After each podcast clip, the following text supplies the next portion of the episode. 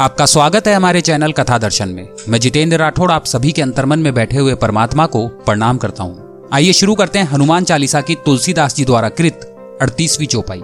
जो सतबार पाठ कर कोई छूटे बदी महासुख हुई। जो कोई हनुमान चालीसा का पाठ करेगा, वह सब बंधनों से छूट जाएगा और उसे परमानंद मिलेगा। तुलसीदास जी ने लिखा है कि जो सौ बार हनुमान चालीसा का पाठ करेगा, उसे सब बंधनों से मुक्ति मिलेगी तथा सुख की प्राप्ति होगी। यहाँ पे तुलसीदास जी ने जो सत बार शब्द प्रयोग किया है सतबार यानी बार बार हनुमान जी का पाठ करना चाहिए, यही अभिप्रेरित है। सतबार यानी बार बार हनुमान चालीसा का पाठ करना चाहिए।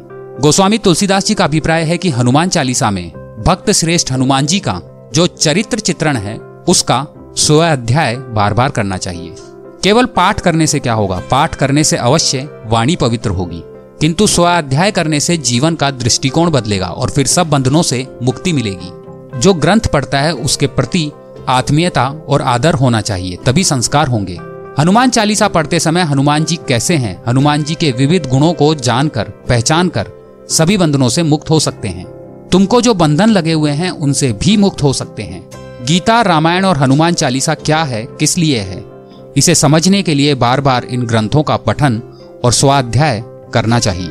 प्रतिदिन बुद्धि पर स्वाध्याय रूपी हथौड़े की चोट पड़नी चाहिए, तभी बुद्धि शुद्ध रहती है। शरीर को शुद्ध स्वच्छ करने के लिए जिस प्रकार आजीवन स्नान आवश्यक है, उसी प्रकार बुद्धि को भी स्वाध्याय सरिता से बार बार स्नान कराना चाहिए। विचार समझने के बाद भी बार बार स्वाध्याय करना चाहिए। नहीं तो जिस प्रकार खाली पड़े हुए लोहे पर जंग चढ़ जाती है और यदि जंग निकालना हो तो उसे मिट्टी के तेल में भिगोए रखना पड़ता है, इसी प्रकार बुद्धि को स्वाध्याय के तेजस्वी विचारों में हमेशा भिगोना पड़ता है। स्वाध्याय में हमें अपने मन को पहचानना, सीखना है। स्वाध्याय अर्थात मन और बुद्धि की गहराई नापना।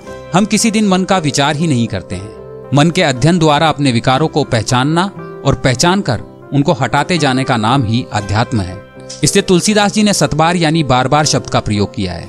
विचार और आचार, इन दोनों का प्रतीक वाणी है। केवल पठन ही पर्याप्त नहीं है, शुभ आचरण भी होना चाहिए। एक राजा था, उसके दरबार में एक कवि आया करता था। और राजा को कविता सुनाता था। उस कवि का छोटा भाई भी कवि था। एक दिन कवि को बाहर गाँव जाना पड़ा। उसने अपने छोटे भाई को राज दरबार में जाने को कहा। जब छोटा भाई राज दरबार में गया तो राजा ने पूछा, आज कौन लड़का आया है? राजा को कहा गया कि यह अपने कवि का छोटा भाई है और यह भी कवि है। राजा ने कहा, ऐसा? तो फिर उसे जो कविता सुनानी हो, वो सुनाए। कवि ने कहा, राजा साहब, मैं कविता सुनाऊँगा, परंतु आपको हाथ धोकर बैठना होगा। राजा ने कहा, क्यों? मैं हाथ क्यों धोऊं? कवि ने कहा, आप नाराज़ नहीं होंगे तो मैं कहता हूँ। राजा ने कहा, कहो। कवि बोले, महाराज, आपने आज तक केवल सिंगार रस सुना है और सिंगार की जुगाली की है। अतः आपके हाथ से बिना श्रृंगार के दूसरा कुछ भी नहीं है। ऐसा केवल सिंगार में डूबा हुआ हाथ आपके जैसे महान व्यक्ति की मूछों पर गया तो मुझसे सहन नहीं होगा। इसलिए आप हाथ धोकर बैठे। राजा ने पूछा, तेरी कविता में ऐसा क्या है कि मेरा हाथ मूछों पर जाएगा? कवि ने कहा, मैं गाने लगूँगा तब आपका हाथ मूछों पर जाएगा ही। अतः आपके हाथ स्वच्छ होने चाहिए। राजा ने कहा, तेरी कविता में ऐसा भी क्या है? और यदि मेरा हाथ मूछ पर नहीं गया तो? मेरी गर्दन उड़ा देना। कवि ने ऐसा कहा। ऐसा स्वीकृत होने पर राजा ने हाथ धोए। उसको लगा कि इस घमंडी पंडित का घमंड उतारना चाहिए। ऐसा निश्चय करके राजा ने अपने हाथ पीछे रखे, जिससे भूल कर भी हाथ मूछों पर न जाए। उसके बाद कवि ने प्रारंभ किया। कवि ने वीर रस प्रकट करने वाले काव्यों का गायन किया। राजा राजपूत था। पाँच मिनट में ही कवि के काव्य में तल्लीन हो गया और यकायक राजा का हाथ मूछ पर गया। राजा को भी इसका भान न रहा।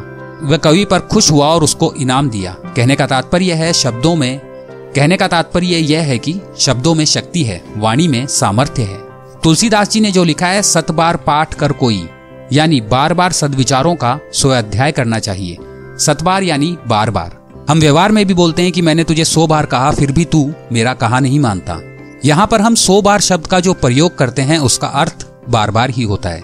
उसी प्रकार तुलसीदास जी ने जो सतबार शब्द का प्रयोग किया है, हमें उसको उसी अनुरूप लेना चाहिए। हनुमान चालीसा में छिपे हुए गूढ़ अर्थ को समझने का प्रयत्न करना चाहिए।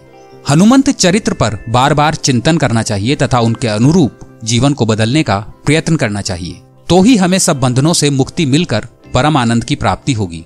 इसलिए तुलसीदास जी ने लिखा है, जो सतबार पाठ कर कोई छूटे बदी महासुख होई.